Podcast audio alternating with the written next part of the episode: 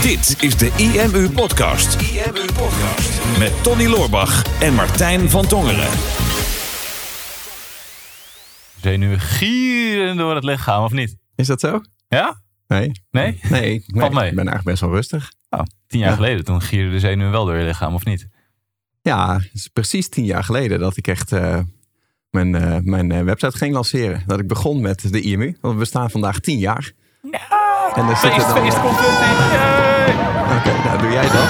Ja. Monteer het er even in. Ja, dat kan. Dan blijf ik lekker rustig zitten.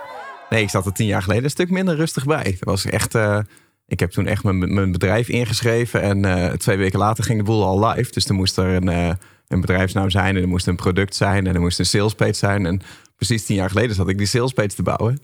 En het was toen nog in, um, was nog in Dreamweaver destijds. Oh, mooi was die tool. Ja, we hadden nog geen WordPress. Uh, of er was er al wel, maar dat gebruikte ik dan nog niet. En toen hadden we nog geen Phoenix systeem. Waarbij je heel snel super vette landingspagina's in elkaar kan echt klikken. Hele goede landingspagina's. Ja, zeker. Dus toen moest dat allemaal nog, uh, toen moest dat allemaal nog in Dreamweaver. Dus ik had echt gewoon een witte pagina. En daar stond mijn verkoopverhaal op. In uh, Times New Roman, uh, font size dertien, weet ik nog precies. En daar heb ik echt dagenlang aan zitten bouwen. Om, uh, om ieder detail te optimaliseren. Om uiteindelijk echt een spuuglelijke pagina online te zetten. Ja, wat dat betreft is er nog weinig veranderd. Want die, die salespagina die vanavond online gaat... Die is niet zo lelijk. Maar uh, die moet ook nog weer die gemaakt nog, worden. Die is, dus nog niet die is nog niet af. Nee.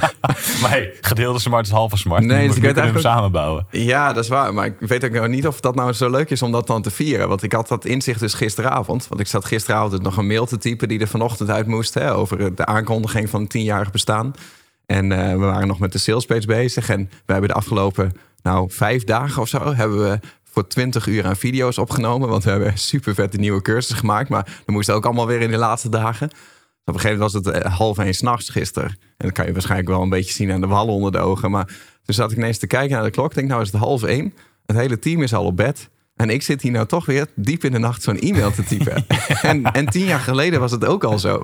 Dus dat is echt niks veranderd in tien jaar tijd. Nou, we hebben tien jaar, vijfentwintig mensen om ons heen verzameld. Ja, klopt. Ja. Nou, die allemaal hele nuttige dingen doen. Alleen uh, die rare fratsen die wij af en toe hebben met uh, verjaardagsacties, zeg maar. Ja, we hebben er een paar gedaan de afgelopen jaren. En die zetten elke keer het hele bedrijf op zijn kop. Dus we hebben eigenlijk besloten van... nou, als wij zo van die rare fratsen uithalen... dan moet de rest van het bedrijf daar eigenlijk niet meer door lastiggevallen worden. Dus die blijven gewoon de dingen doen die altijd al moeten gebeuren. Ja, en wij, wij zorgen wel dat wij dan in de stress schieten ja, en, dan gaan en hele nog... rare dingen doen. Ja, klopt. Uh, dus, dus... 's morgens vroeg tot diep in de nacht video's opnemen, of mooie dingen maken. Ja, nou ja, daar is niks veranderd, maar... Uh... is toch wel eigenlijk een mooie mijlpaal. Hè? Gewoon tien jaar. Dat, er zijn natuurlijk niet zo heel veel bedrijven die uh, überhaupt het eerste jaar overleven. Maar die, die de tien jaar volmaken. En uh, dat, dat hakte er toch, toen ik net op de fiets zat hier naartoe, hakte dat er wel even in. Ik denk, ja, dat is toch uh, is een hoop, hoop gebeurd in tien jaar. Zo, echt wel. Draantje weggepinkt of dat niet? Nee, uh, ik, komt, ik heb niet echt uh, emoties, zeg maar. Dus nee. ik heb dat... Uh, ik had dat wel toen ik de, de, onze video voor het eerst zag. De video, nou, als deze aflevering online komt, dan is het natuurlijk woensdag. Dus voor wij zitten nu op maandag dit op te nemen. Is niet live. Het is niet live. Dus dit is niet live. Um, een paar dagen geleden zag ik de aankondigingsvideo voor het eerst. En toen had ik wel echt een soort van rush door mijn lichaam. En echt dat ik een beetje zo, wel een klein beetje water achter de ogen voelde. Van wow, dit is echt zo vet. Water achter je ogen, ja. ja. Werkt dat zo? Ja, of ervoor. Ik weet niet hoe dat zit. Nou, ik weet niet. Gewoon ergens, je voelt dat je, weet je, dat je, je, je, je, je huilt niet. Er komt geen traan uit je ogen, maar je okay. wordt wel een beetje water. Nee, dat is wel goed dat je het even uitlegt. ja. maar. Nee, nou, dat had ik trouwens ook wel. Want ik zag die video en um, ik vind het ook wel mooi. Kijk, tien jaar geleden was ik natuurlijk in mijn eentje. Jij bent er in twintig veertien bijgekomen. Dus je bent er al meer dan de helft van de tijd bij. Hey. Uh, jij zit er nog redelijk fit bij. Maar uh, kan je nagaan als je er al tien jaar mee bezig bent. Ja. Hoeveel energie dat kost. Ja, vooral heel veel haar volgens mij. Kost heel veel haar, ja. ja, ja. Ik ben er wel wat ouder uit gaan zien. Uh, in tien jaar tijd. Maar uh, volgens mij alleen maar beter. Toch? Ja, st- beter. stukken beter. beter. Ja, toen, was je, toen was je echt zo'n broekie. Ja, en lijkbleek. Want toen zat lijkbleek, ik echt alleen maar in zestig kilo. Een, uh, ja, dat was op het dieptepunt. Het was ja. later in de burn-out fase. Maar uh, toen zat ik alleen maar in een donkere woonkamer. Waar, waar de muizen over de hal uh, liepen.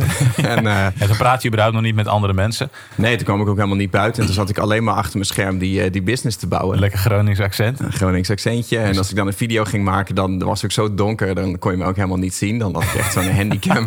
of uh, ik had niet eens een statief. Dus ik had echt zo'n handycam op een stapel boeken. En daar ging ik dan uh, voor, uh, voor staan. En dan ging ik mijn verhaal vertellen. Maar ja, dat was nog, nog een beetje onzeker. Dus dan moest het licht ook niet al te fel zijn. En dan moest het ook niet al te scherp zijn. Dus dan ging maar een beetje in zo'n donker hoekje staan. Ja, en volgens mij is het tips geven. Ja, die video's hoeven niet perfect te zijn.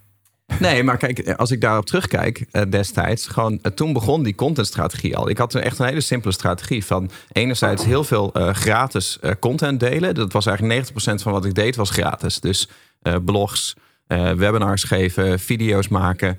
Uh, ik had destijds ook een forum op mijn website staan. Ik, uh, ik gaf uh, gratis seminars. Eigenlijk alle content, alles was, was daar gratis.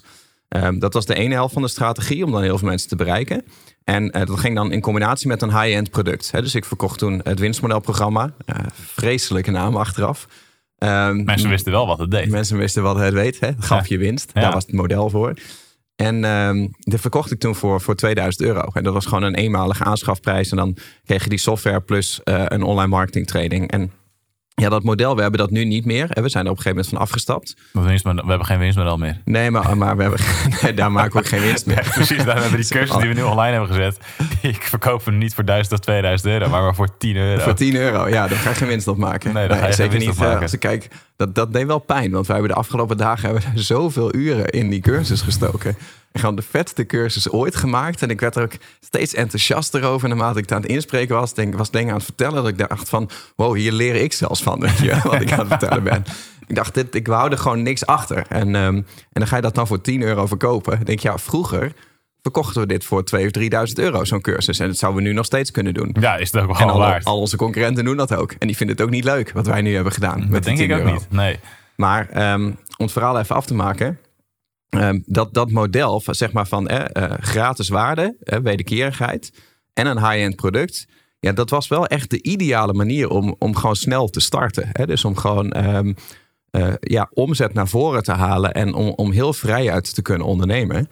Ik denk, ja, als ik daar aan terugdenk, dan denk ik daar toch met weemoed aan terug. Van ja, wat een mooie simpele tijd was dat eigenlijk. Hè? Eén product en, uh, en voor de rest gewoon uh, lekker gratis content maken. Ja, en die gratis content, dat is ook waarmee je mij toen de eerste keer de funnel in hebt gekregen. Ja, ja dat ik heb zelfs jou in de funnel gekregen. Zelfs mij heb je in de funnel gekregen. Ik heb toch een keer in je funnel gezeten. Ja, godverdomme. Ja. Dat een smerig woord als je ja, het er wel. Vaak over hebt. Ja. Ja. Als je helemaal over segmentatie gaat hebben van je funnel. En... ja, ik heb er diep in gezeten. In ja, maar je hebt daar ook video's over opgenomen. Ik heb er video's ja, over ja, opgenomen, ja. Ja, lekker. Ja, we noemen dat ook wel eens hyperindividualisatie. Maar dat, dat is helemaal geen woord. Nee, dat maar heb dat jij vond, weer een keer bedacht. Ja, dat vond ik dan sexier dan, uh, dan segmentatie. Ja, mensen hebben geen idee wat het betekent. Nee. Maar uh, die, die, dat seminar, dat weet ik nog wel. Dat was in het uh, Mercure Hotel in Amsterdam. Mm-hmm. En uh, ik was toen net achttien. Ik had mijn rijbewijs nog niet. Dus toen heeft mijn moeder had me toen naar dat seminar toegebracht. Met oh, de auto. Toch. En die had me toen twee, ja. twee uur later had ze me weer opgehaald. En ik zat in het seminar achter in de zaal alles mee te pennen. Maar ik had de week ervoor had ik ook een webinar van je gevolgd. Mm-hmm. En wat je in het seminar vertelde was bijna hetzelfde als in het webinar. Dus ik dacht ja. van, hé, hey, dit, dit is gewoon bijna dezelfde informatie. Dat ja, is interessant. Contentcuratie. Contentcuratie, ja. ja. Ik gooi er af en toe een woord in. Dan hebben mensen die kijken ook het idee dat ze iets leren. Ja. En dan gaan we gewoon, uh, gaan we gewoon verder met anekdotes vertellen. Wat ja. dat precies is, dat leer je ja. in de cursus. Ja, daar moet je die cursus kopen. tien euro. Ja. Ja, nou, nou, ik, kan me, ik kan me eigenlijk niet voorstellen als mensen dit nu kijken. Dat ze die cursus nog niet hebben aangeschaft. Nee. Nee, dat kan ik me ook niet voorstellen. Nee, dan, ben je, nee, dan, dan, is, dan is er iets ergens niet helemaal oké. Okay. Nee, dus eigenlijk een soort van... wat is, wat is de snelste manier om, om van een tientje meer te maken? Nou, ja. dat is om deze cursus te kopen. Ja, dat is wel waar. Ja. Als je er tien euro ingooit en je, gooit, je haalt er duizenden euro's uit. Ja, klopt. Zou je dat, dan, zou je dat tientje dan uitgeven? Ja, nou, heel vaak. We doen de sales pitch even op het einde van, uh, van deze video. Ja. Uh, maar goed, ik was er dus en aan het eind van dat seminar... bood jij toen het winstmodel aan... En uh, ja, ik was dus net achttien natuurlijk. Ah, het is wel, het is wel echt, het lijkt me wel echt heel vet. Mm-hmm. En alle technieken die je vertelde en zo. Maar ik had zelf niet echt een business idee. Dus ik dacht, ja, ik vind het wel heel cool allemaal. Maar ja, waar ga ik het voor gebruiken? I don't know. Dus dan heb ik mm-hmm. de maanden daarna, ben ik door jou heel erg gaan nadenken toen. Van ja, waar kan ik in godsnaam een business over starten? Zodat ik dit kan gaan gebruiken.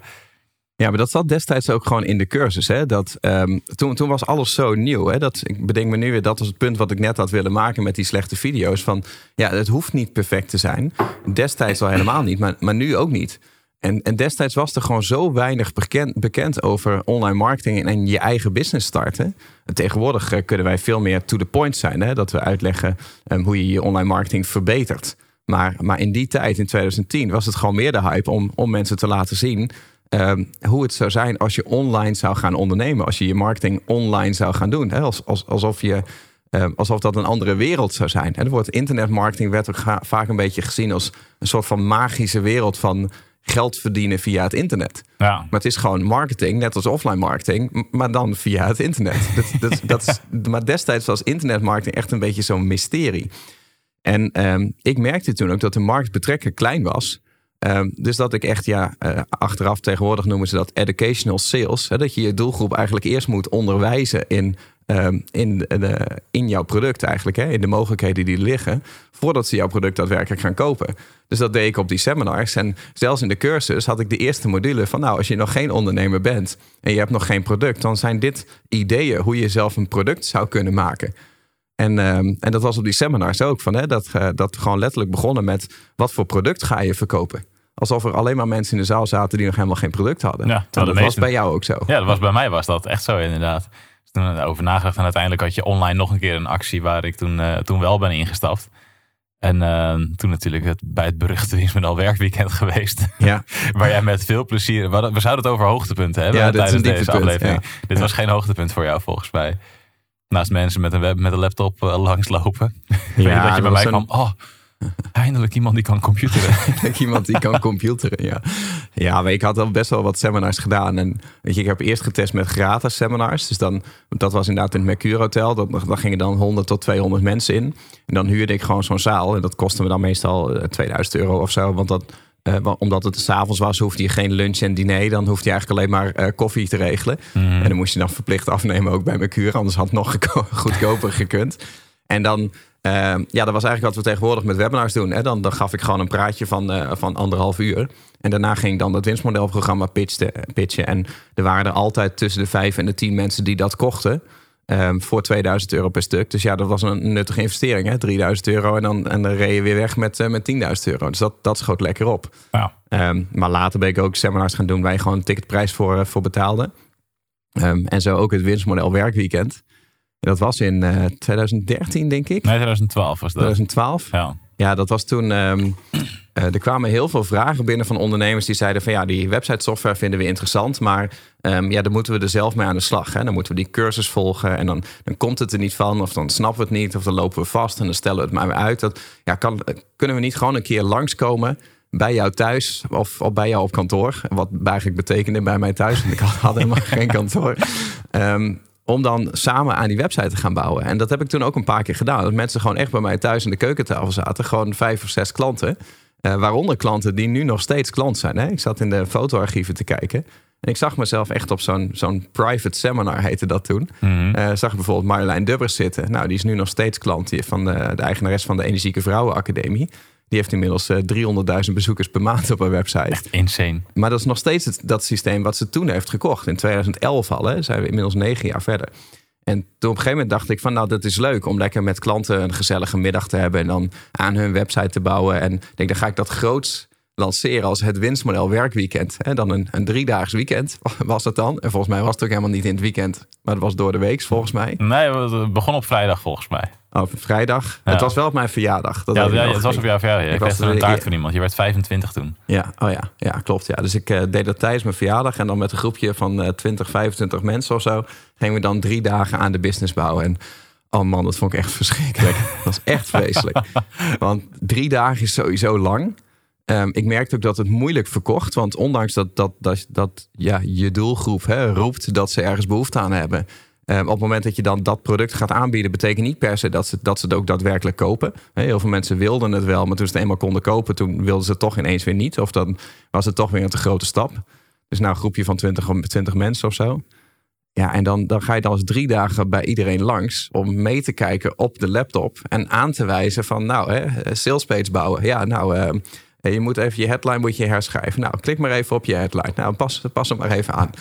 Of nou, je moet even dit onderdeel aanpassen. Nou, klik er maar even op. Of nee, je moet dubbel klikken. Nou, klik, klik. Nee, je moet twee keer heel snel klikken. Dat is, dat is dubbel klikken. En dat was echt, dat was echt het niveau. Ja. En uh, ik denk dat ik daar mijn haren verloren ben. Dat daar, dat daar, daar is het begonnen. Daar is het begonnen. Ja. Maar jij zat er inderdaad ook. En jij ja. kon in ieder geval computeren. Ja, ik had twee redelijk concrete vragen ook. Waarna je na twee minuten weer verder komt. Van nou, oké, okay, top, succes nog eventjes.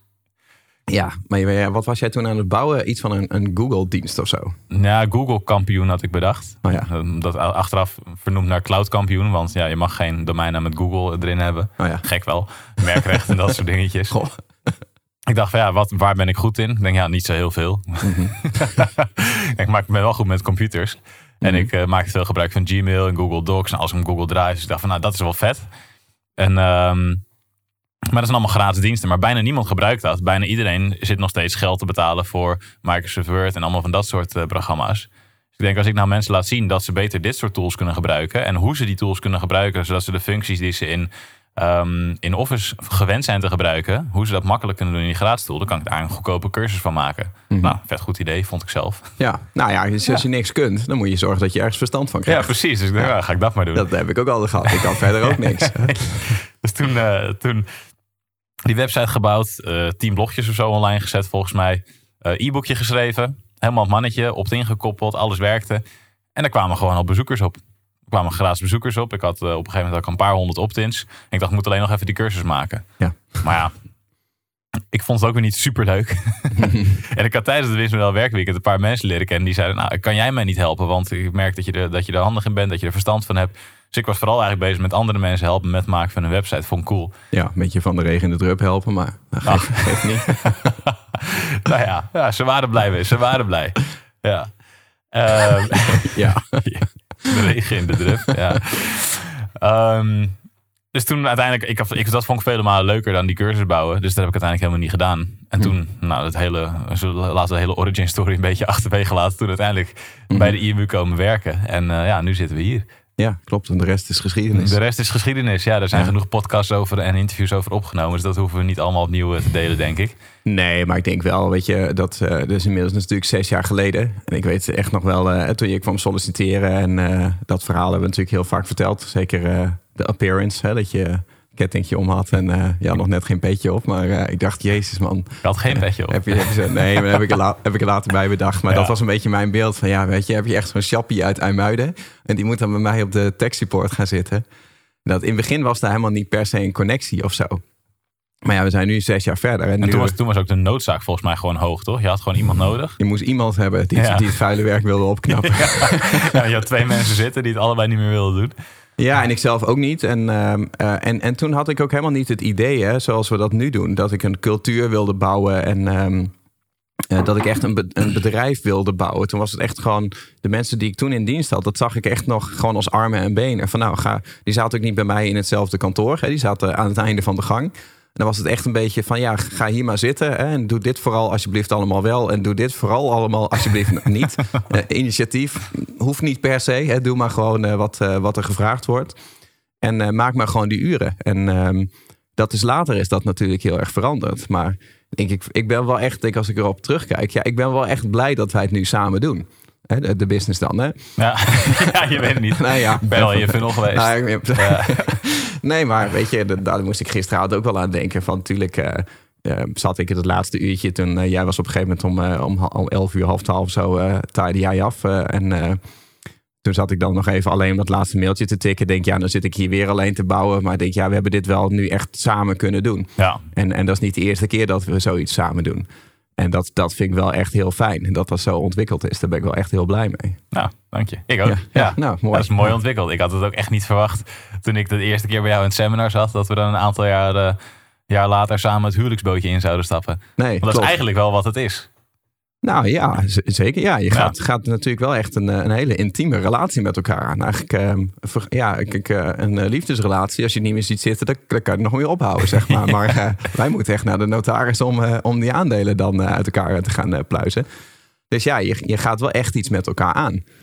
En uh, ja, dat, dat is toch wel heel bijzonder. Want ja, de, de allereerste keer dat, uh, dat jij bijvoorbeeld een webinar ging geven. Kijk, uh, een heel groot gedeelte van de eerste inkomsten, echt de eerste jaren, dan hebben we het echt over twintig tien tot en met twintig zeventien, denk ik, de eerste zeven jaar, draaiden we met name op productlanceringen en uh, webinars. Hè. Daar, ja. kwam, um, daar kwam eigenlijk bijna alle omzet uit. Hè. We hadden helemaal niet per se dat er uh, gewoon bezoekers op de website kwamen en die dan direct daar producten ko- kochten. Het ging allemaal via e-maillijst opbouwen. En dan uh, webinars geven aan die lijst en dan productlanceringen. En ik wist gewoon van ja, elke keer als ik een webinar geef, dan uh, vertel ik tot op de seconde nauwkeurig vertel ik, uh, precies hetzelfde verhaal. Uh, en ik weet gewoon wat mijn score is. En ik weet gewoon hoeveel omzet ik maak. En als ik die omzet niet maakte, dan had ik eigenlijk ook meteen een probleem. Want, want het was allemaal eenmalig. Ja. Um, en de kosten werden steeds hoger iedere maand. Maar, maar ja, d- dan moet de omzet natuurlijk ook mee stijgen. Dus je moet het ook steeds beter gaan doen. En ik weet nog wel, de eerste keer dat jij een webinar ging geven ook, dat ik echt dacht van ja, weet je, als het nou niet lukt, dan heb ik wel gewoon eigenlijk een acuut probleem. Als jij nou geen sales zou maken. En volgens mij ging dat de eerste keer. Heb jij ook geen sales gemaakt? Of ja, de, eerste, of eerst, de eerste keer wel en de tweede keer juist niet. De, de eerste keer, keer, eerste keer was een record. En dat had ik meteen jouw record verslagen. Toen oh ja, ik ben in, ja. drieëntwintig verkopen.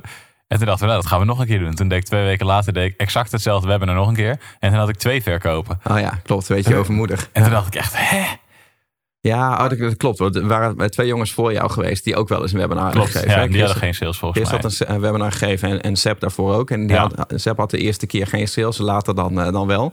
En toen had ik echt zoiets van, dit is echt gewoon direct inkomstenverlies. Maar dan, ja, je moet investeren. Hè? Want, want als je het altijd allemaal zelf blijft doen, dan, dan kan je ook niet groeien. Op een gegeven moment moet je, moet je iets uit handen geven om ruimte te maken voor, um, uh, voor iemand anders. Zodat, zodat het groter kan gaan worden. Jij had inderdaad de eerste keer een record. Dat was wel mooi. Maar als ik toen zag hoe jij voor de groep stond en hoe je presentaties gaf, ook op die seminars toen. Ja, toen had, had ik niet per se kunnen denken van nou, op een gegeven moment dan, uh, dan gaan wij samen die, uh, die business beelden. Ja, er is wel een klein stukje ontwikkeling geweest. Die business, die beelden terugkrijgen van begin twintig zestien, dan denk je inderdaad zo. Ja, klopt. Weet je, en ik vind het altijd een beetje raar om te zeggen, ik ben trots op je, want uh, dat betekent dus altijd een beetje zo bemoeizuchtig, hè, dat je iemand anders heeft iets bereikt en dan heb je zoiets van ja, maar ik heb eraan bijgedragen, want ik ben trots op je. Maar in dit geval ben ik wel echt wel trots op je.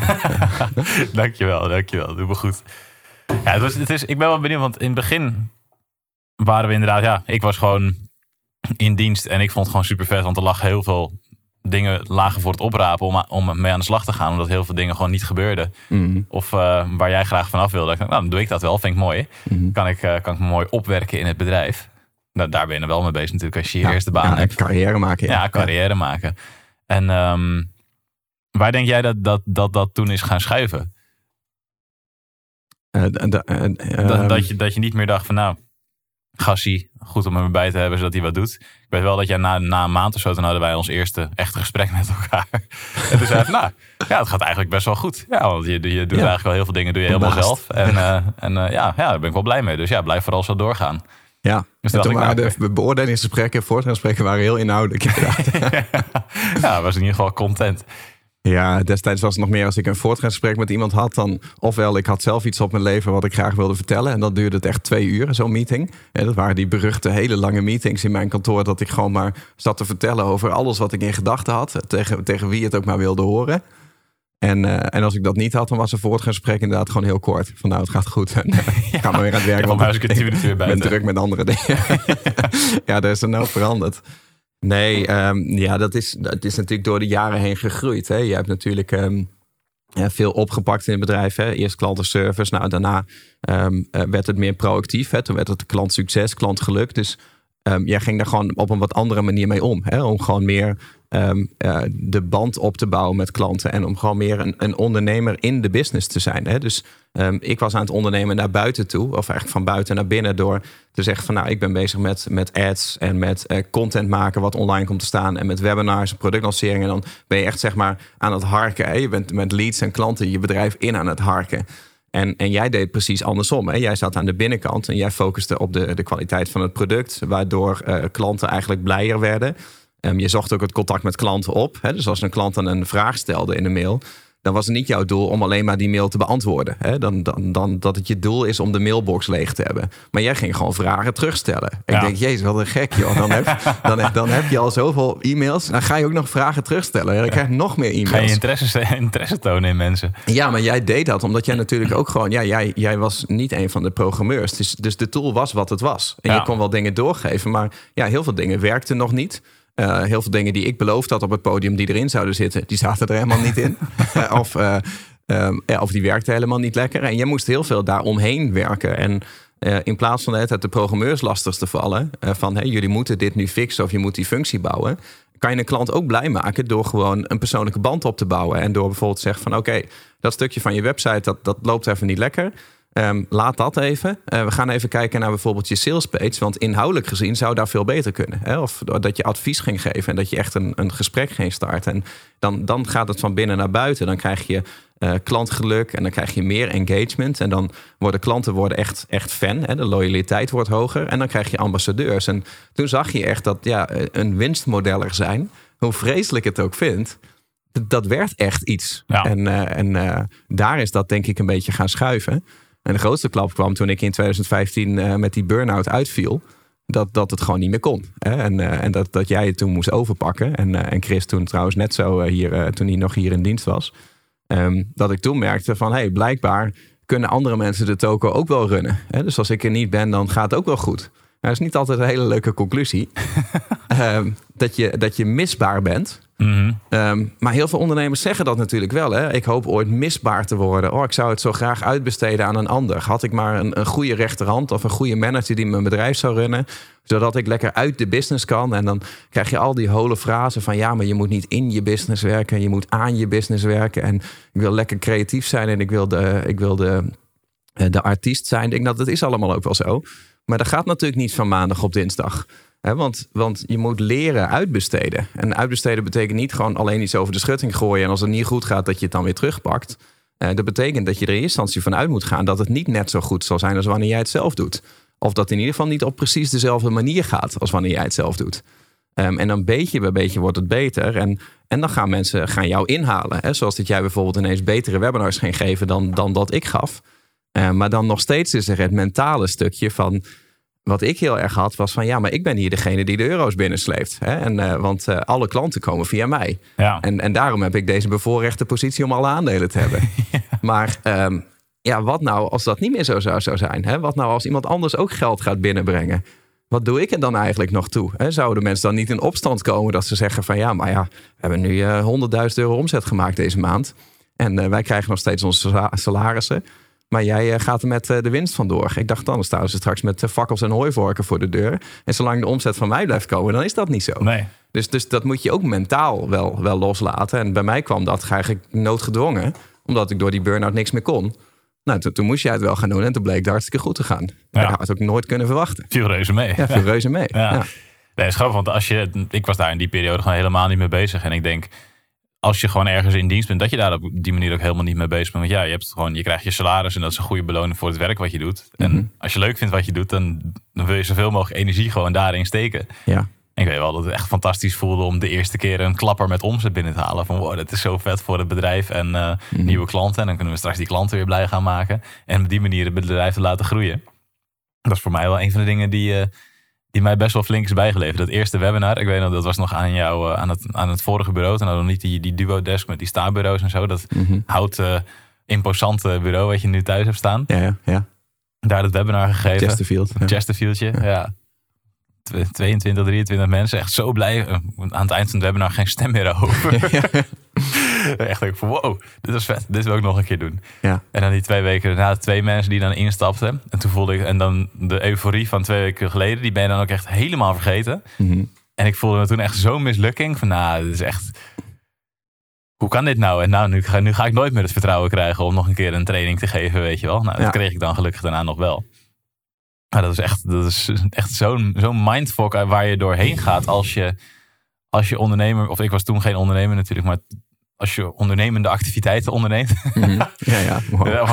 Als je, als je dat soort trainingen geeft en het gaat goed of het gaat fout. En dat is met online marketing natuurlijk wel ding. Je zit zoveel in je eigen systeem en in je eigen hoofd. Ik bedoel, dat hebben wij de laatste dagen ook gehad dat we die video's aan het opnemen zijn. Mm-hmm. Dat is zo'n mindfuck. Ja, ik zit zelfs nu, nu wij aan het praten zijn, dat ik ineens denk van, heb ik wel op opnemen geklikt?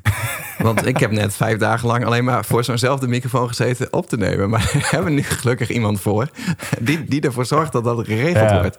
Ja. Maar ja, wordt opgenomen. Ja, die, ja, die, wordt, die opgenomen, wordt live opgenomen. Dit. Ja, ja. live. En die realisatie heb ik ook twee of drie keer gehad tijdens het opnemen. Dan zijn ze dan, kut, heb ik wel op opnemen geklikt. En dan zit je echt midden in een verhaal. Dan denk ik, nou kijk, ik ben draad helemaal kwijt. Kan je opnieuw beginnen. Mm-hmm. En dan ga, je, dan ga je eerst, denk je, oh, dit was echt een hele goede video. En dan ga je hem terugluisteren en dan hoor je twee verspreken. En dan denk je, ja, hm, blijkt geniaal te zijn. Ja. Maar je kan jezelf echt helemaal gek maken. Ja, nu maken cool. we dan elkaar gelukkig gek. Nou ja, maar het is wel. Um, uh, het scheelt dat, dat wij dat met, met elkaar zeg maar hebben. Want jij weet van mij, ik sta al tien jaar lang op het podium. Uh, en um, het wordt steeds groter. En het lijkt zeg maar. Uh, als ik op het podium sta en een presentatie geef, lijkt er al dat niks aan de hand te zijn. Hè? Dat, dat mensen lachen wel wat in de zaal. En ik heb ergens al het idee dat er ergens wat landt. Hè? Dat mensen het leerzaam vinden. Maar op het moment dat ik het podium afloop, dan baal ik altijd. Ja. Want ik ben, ik ben nooit tevreden. Dat was echt, nee, dat was echt niet goed. Zo, hè, maar ik zat in de zaal en mensen omheen me vond het echt fantastisch. Iedereen zat druk te pennen. En ik vond het ook echt een goede sessie. Je hebt het verhaal echt goed neergezet. En jij echt van, nee, je had echt beter gekund, man. Ja, dit was, dit was niet wat ik wilde, dit was niet wat ik wilde brengen. Ja. En, en dat heb ik altijd gehad. Ik denk dat ik, ik heb volgens mij één of twee keer gehad dat ik echt tevreden was. Eén keer in twintig zeventien, volgens mij het webpsychologie seminar, wat echt een beetje een soort van cabaret show per ongeluk werd. Wat, wat volledige improvisatie was. Toen had ik achteraf zoiets van, nou, dit was echt, dit was heel fijn. Uh, en de rest eigenlijk nooit. En, uh, en dat heb ik met, met die cursus ook. Van ja, ik vind het super vet, maar ik weet nu alweer wat er beter had gekund. En het is fijn dat je dat, uh, dat, je dat samen kan delen. Um, en dat is ook met zo'n webinar. Van ja, uh, ik denk dat daar een belangrijke schakel wel zit. Van uh, als je gewoon in loondienst bent. Um, en, je, en je doet gewoon het werk wat op je afkomt. Ja, je, je voelt wel daar een verantwoordelijkheidsgevoel voor. Um, maar je hebt niet met de consequenties te dealen. Hè? Dus nee. Je voelt je wel verantwoordelijk. Maar um, het is niet zo dat jij in de problemen komt als er, uh, als er iets misgaat. Je bent daar niet aansprakelijk, laten we het zo zeggen. Maar op het moment dat je dan zo'n webinar gaat geven en de eerste keer gaat goed, ja, dan, dan zit je nog een beetje in die werknemersrol. Van ja, weet je, ik ben gewoon gaan zitten. En uh, er, er waren mensen die kwamen luisteren, want ja, we hadden alle mailinglijsten en, en alles lag er al, zeg maar. Maar de tweede keer als het dan niet goed gaat en er wordt geen omzet gemaakt, dan voel je ineens die verantwoordelijkheid en die aansprakelijkheid. Dan denk je van ja, maar er is nou geen geld verdiend. Um, dus dat geld moet deze maand ergens anders vandaan komen. Want, want zo was het in die tijd wel. Ja. Um, en en dan, dan ga je daar iets meer over nadenken. Ik heb dat vanochtend ook in de mail geschreven. Hè? Um, dat, dat twijfel eigenlijk een beetje uh, intelligentie bevat. En zekerheid niet per se. En op het moment dat je altijd um, uh, alles gewoon uh, ja, snelle beslissingen neemt. Alles ik ben niet voelt... zeker of ik het daarmee eens ben. Nee, maar oké. Okay, dus komt dat jij, jij bent van de snelle... Dan twijfel ik dus. Ja, ja, oh, ja. Ja, ja, maar jij bent van de snelle beslissingen. Hè? Daar, jij bent van de snelle actie. Hè? Daarom kom je ook altijd gewond terug van vakantie. Hè? Ja. Dus je ineens instant denk je, oh, ik ga naar een zwembad. Nou, dan ren je door een glazen deur heen. En dan kan je een jaar niet sporten. Hè? Of, of je bent aan het zwemmen en je doet een wedstrijd. En je denkt, oh, ik, ik kan de wedstrijd nog winnen. En dan ga je zo hard zwemmen dat je je schouder uit de kom zwemt. Wie zwemt er nou zijn schouder uit de kom? Ja, I don't know, dat kan man. Toch niet? Nee, dat dacht ik ook. Dat is al nooit iemand gebeurd. Die, die, die doktoren in het ziekenhuis, die waren er ook stellig van overtuigd dat mijn schouder sowieso al een keer eerder uit de kom was geweest, want dit kan niet. Ja, nou, is er wel dat meer incidentjes gehad. Hè, weet je? Je hebt, uh, je hebt Jelle een keer bewusteloos geslagen met een deur op vakantie, omdat je dacht van, ik doe de deur even wat fanatieker open dan uh, wat ik dacht. Je hebt Jelle ook een keer een blauw oog gegooid met een reep chocola, omdat je dacht van, ik geef het even door. Nou, zo is de lijst is langer, dat zeg maar. De, dit, dit, zijn, ja, dit waren de hoogtepunten die je toch even wilde delen. Ja, klopt. Maar uh, dus dat impulsief is, zeg maar. En, um, en dat is een beetje waar wij ook verschillen. Hè? Dus, dus um, ik ben wat minder impulsief. Ik ben wat meer teruggehouden.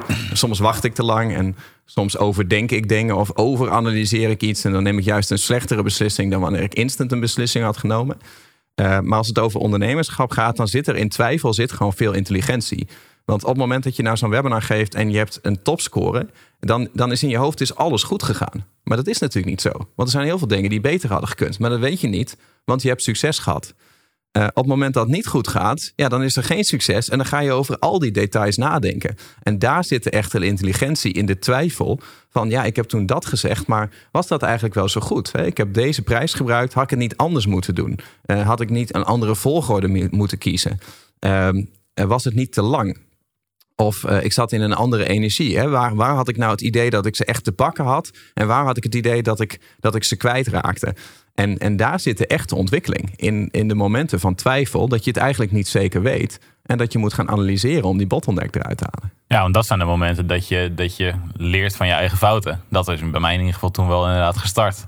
Als ik altijd alleen maar hoge scores had gehad, dan ga je jezelf ook minder. Dan ben je minder gebrand om jezelf te verbeteren. Ja. Ik denk dat het iedere keer wel zo geweest in de business. Als er iets een keertje flink misging, dan gingen we kijken van oké, okay, hoe kunnen we dit fixen? Hoe gaan we ervoor zorgen dat dit nooit meer voor gaat komen? Mm-hmm. Echt wel die lancering dat alles van één mail afhing om te slagen. En die ene mail had een open rate van negen procent. Ja. Dacht ik ook, ja. Ja, hele actie mislukt. Hele actie, dat was echt... Dat was uh, echt, toen hadden wij al de deal mondeling gesloten dat ik zou instappen bij de I M U en, en dat ik voor die aandelen zou betalen. Nou, dan komt een lekkere lancering. En het maakt niet uit wat het resultaat van de lancering is. De prijs voor die aandelen, die, die, die houden we hetzelfde. Toen faalde die lancering helemaal. Denk ik, oh jezus. Ja, ja. Dat is een beetje dat je net zeg maar een huis hebt gekocht met een maximale hypotheek en dat dan uh, de, die huizenprijzen onder water gaan staan. Ja, precies. Ja, ben je er dan nog zo'n fan van? Want ja, als je er gewoon gaat wonen, dan is er niks aan de hand. Ik bedoel, voor jou verandert er niks. Als je het huis niet verkoopt, dan wordt het niet minder waard. Klopt. En dat, en dat is met die aandelen deal bij ons ook. Van ja, je koopt het op een prijs met het idee van ik heb hier de betere deal, want dit bedrijf gaat de komende jaren alleen maar meer waard worden. Maar als het dan de volgende week niet meteen meer waard is geworden, maar misschien zelfs wel wat minder, ja, hou je dan die aandelen vast. Ja, precies. Een goede training. Als je, als je daar niet tegen kan, dan moet je ook niet op de beurs gaan handelen. Nee, klopt. Nou, wat dat betreft was het een goede... Dan ja, moet, ik, moet ik op de beurs. Ja, precies. Je kan nee, dit, we, ja. we gingen door. En, uh, maar ja, dat was wel een van de dingen van, oké, okay, ik dacht echt, oké, okay, dit is echt een structureel probleem wat nu echt een kritiek punt heeft bereikt. Dus laten we dat gaan fixen. Dus toen aan de slag gegaan om dat op te lossen. En nu hebben we daar nooit meer problemen mee, gelukkig. Mm-hmm. Maar dat zijn inderdaad wel de momenten dat je, dat je de, de issues in je bedrijf beter gaat analyseren. Ja. Wat is voor jou verder een, uh, een hoogtepunt geweest? Of een dieptepunt? Wat is je altijd bijgebleven? Um, Tien jaar is lang. Is ook een hele moeilijke vraag, volgens mij. Ja. Van, van, vat het maar eens samen. Ja, maar... ja, ik heb negen jaar I M U meegekregen zelf natuurlijk, sinds twintig elf. Maar vanaf dat ik erbij zit, een van mijn hoogtepunten is sowieso wel um, de Phoenix Release Party geweest. Oh ja. Dat was, uh, dat was een avond, avondseminar in twintig veertien. Wij zouden Phoenix op achtentwintig oktober twintig veertien zouden we releasen. Ja, dus, dus dat was de, de, de opvolger van het opvolger winstmodel. Van het winstmodel. Hadden wij helemaal een tijd aangekondigd dat er een nieuwe, betere versie van de software zou komen. Mm-hmm. Ik kan het ook niet zonder lachen zeggen. Ja, en, want, en uh, dat zouden we dan releasen. Ja. Het is ook mooi dat het woord release party ook een beetje zijn eigen plek in de I M U-cultuur heeft gevonden. Dat, ja, dat we dat nu tegen elkaar zeggen als we op een uh, mannenweekendje of op een vakantie zijn geweest. Ja. Dat je thuis, als je nou vijf, vijf, dagen niet, uh, vijf dagen niet thuis bent geweest, je gaat naar huis. Nou, wat gaan we, ga je doen thuis? Dan komt een release party. Komt een release party aan. Dat is altijd waar je dan het meest naar uitkijkt. Ja. Ja. Ja, dus nee, dat, die term kunnen we niet meer gebruiken voor een seminar in ieder geval. Nee. Dan nee. denkt ons team dat wij iets anders gaan doen. Zeker niet meer, nou we dit op YouTube hebben gezegd. Ja. Maar uh, die release party, toen, uh, toen hing, die, uh, hing die betekenis daar nog niet aan. Oh. Komt er even iemand binnenstormen. Komt er even iemand binnenstormen. We nemen normaal gesproken nooit in dit tijdstip een, een uh, podcast op natuurlijk. Die release party, weet ik nog heel goed. Er waren honderdtwintig van onze klanten of zo. En ik was toen de enige die op de klantensupport zat. Dus ik was ook het aanspreekpunt van al die mensen. En superleuk om al die mensen in het echt te zien. We deden toen niet heel vaak fysieke, fysieke dagen dat jaar. En de software die jij toen ging demonstreren was een beetje net zoals um, Steve Jobs toen die iPhone ging presenteren. Dat hij de drie, dat hij drie verschillende bij zich had. Want oh ja, omdat het nog niet het was, het was nog lang niet af. Nee. En het idee was dat iedereen na die avond toegang ging krijgen. En toen in die week voor het seminar bleek, nou dat gaat no way werken. Want er zijn eigenlijk maar drie elementen van de website die werken. Dus dat waren ook dan de drie pagina's die jij kon laten zien. En dat was ook echt het enige wat je mocht laten zien van de programmeur. Want anders dan ging het stuk. Ja, klopt. Maar ook niet allemaal op dezelfde pagina. Ze nee. hadden in de browser inderdaad al een aantal pagina's neergezet met een versie die het deed. Ja. Want die functies die ik ging demonstreren, die deden het ook niet allemaal op hetzelfde moment. Ja.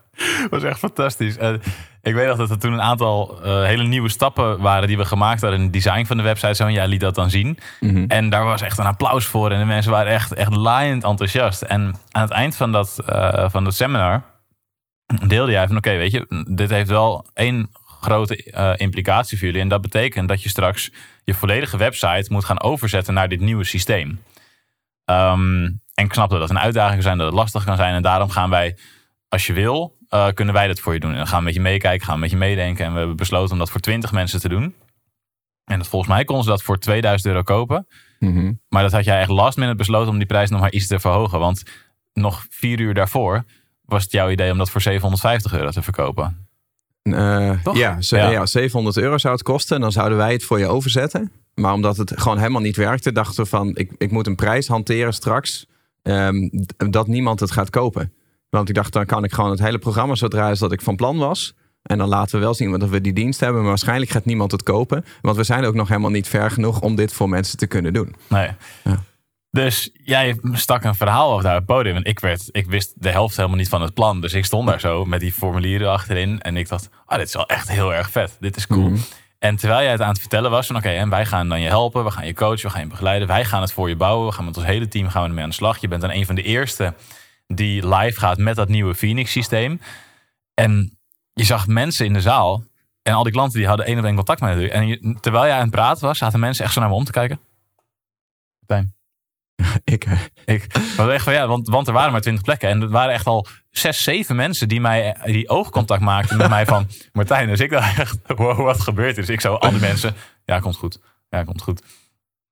En toen was jij, oké, okay, nog heel even wachten. En je zag al mensen een beetje zo wiebelen op de stoeltjes. Ja, nog heel even wachten. En toen is hij oké, okay, nou, je mag nu naar achter lopen en dan kan je aan de slag. En er stormden echt vijfendertig mensen, stormden echt op me af. Die, ja. echt, die, die rukten die papieren uit mijn handen. Het was echt zo'n Lion King stormloop. Lion King. Die stampede gewoon. Hè. Ja, ja, ja, hier, ja, hier. Heb je nog meer? Dus ik zo, ja. ja maar we hadden ook helemaal niet zoveel formulieren mee. Nee, we hadden er niet zoveel. Op een gegeven moment heb ik gewoon mensen gewoon maar...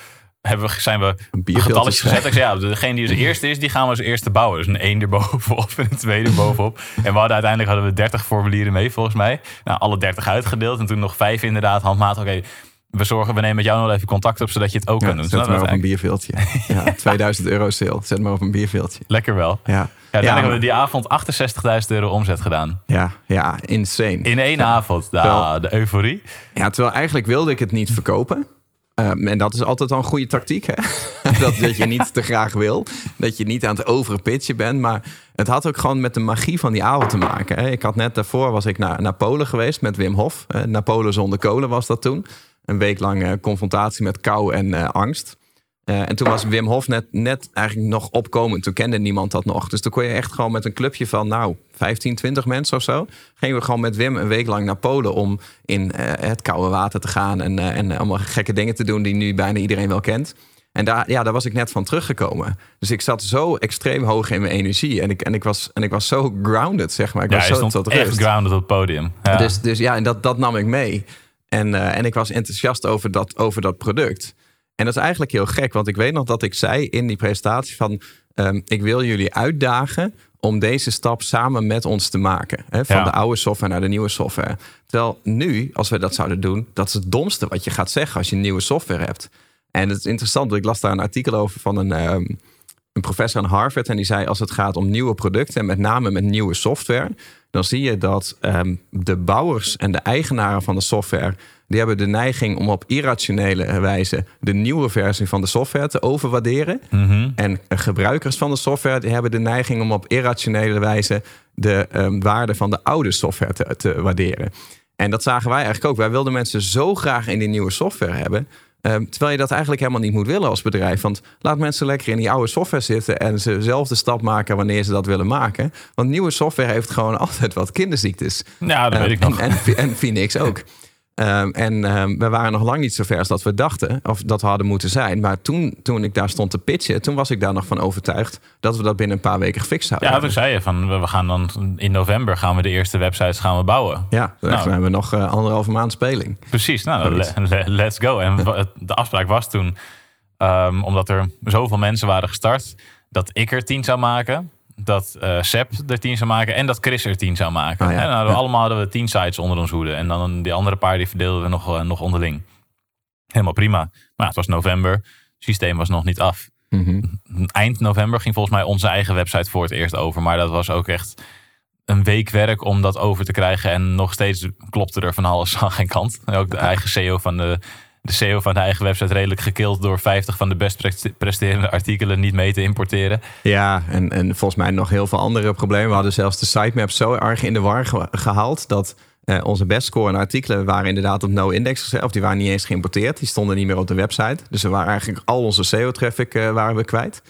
Um, en we hadden zeg maar de U R L-structuur hadden we zo in de knoop gelegd... dat we het zelfs gepro- per ongeluk in de knoop waren geraakt... met een andere website, met de website van mijn broer. Dus als je dan bijvoorbeeld ging googlen op uh, S E O-tips... dan zag je ineens in Google staan... drieëntwintig S E O-tips door Tony Loorbach... op de website van loorbach financiële diensten punt n l. Maar als je daarop klikte, dan kwam je wel op die website... maar dan stond dat artikel helemaal niet. Zo nou, het artikel dat stond dan op i m u punt n l. Ik snap nog steeds niet hoe dat, heeft, hoe, hoe dat überhaupt kan. Nee, maar ik ben blij dat het ons uh, sindsdien... dat je leert van je fouten, dat het ons nooit meer is overkomen...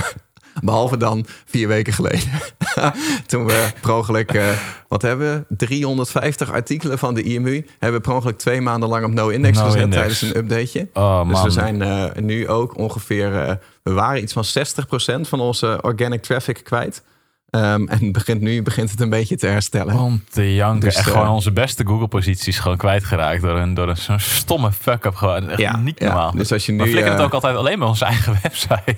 Ja, valt mee dat dat niet bij klanten ja. gebeurt. Maar um, als je nu zeg maar ons boek hebt gekocht, Online Marketing Tornado, en je gaat zeg maar dat S E O-hoofdstuk lezen, dan laten we allemaal voorbeelden zien van nummer één posities die we hebben. Maar als je die nu gaat googlen, dan kan je ons daar niet op vinden. En dat moet allemaal nog herstellen. En oh. dat zit dan ook meteen in mijn hoofd. Denk, oh, we hebben twintigduizend van die boeken verkocht. Iedereen die dat gaat checken, die ziet nu dat wij daar niet op scoren. Want we hebben per ongeluk die website twee maanden op No Index laten staan.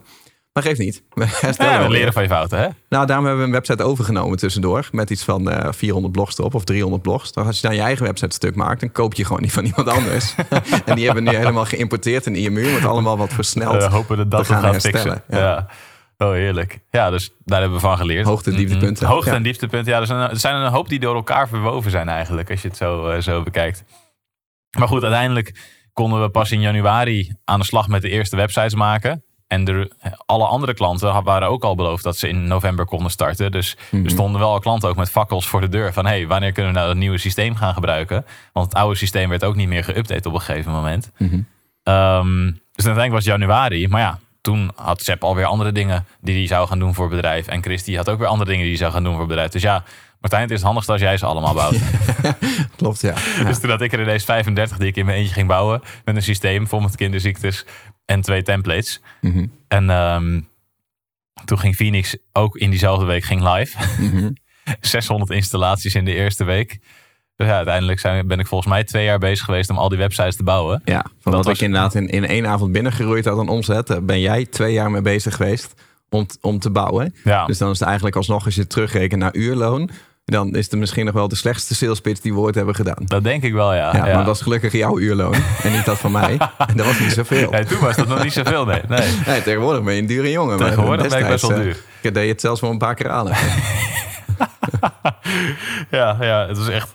Ongelooflijk. En in het weekend dan nog mee voor die mensen aan het bouwen. En dan erachter komen dat mensen nooit hun content opleveren. Dan ben je vet hard voor ze aan het werk. En dan als jij iets moet doen, dan zitten ze echt om de minuut zitten ze je bijna te mede. Van, ah, is dit er al?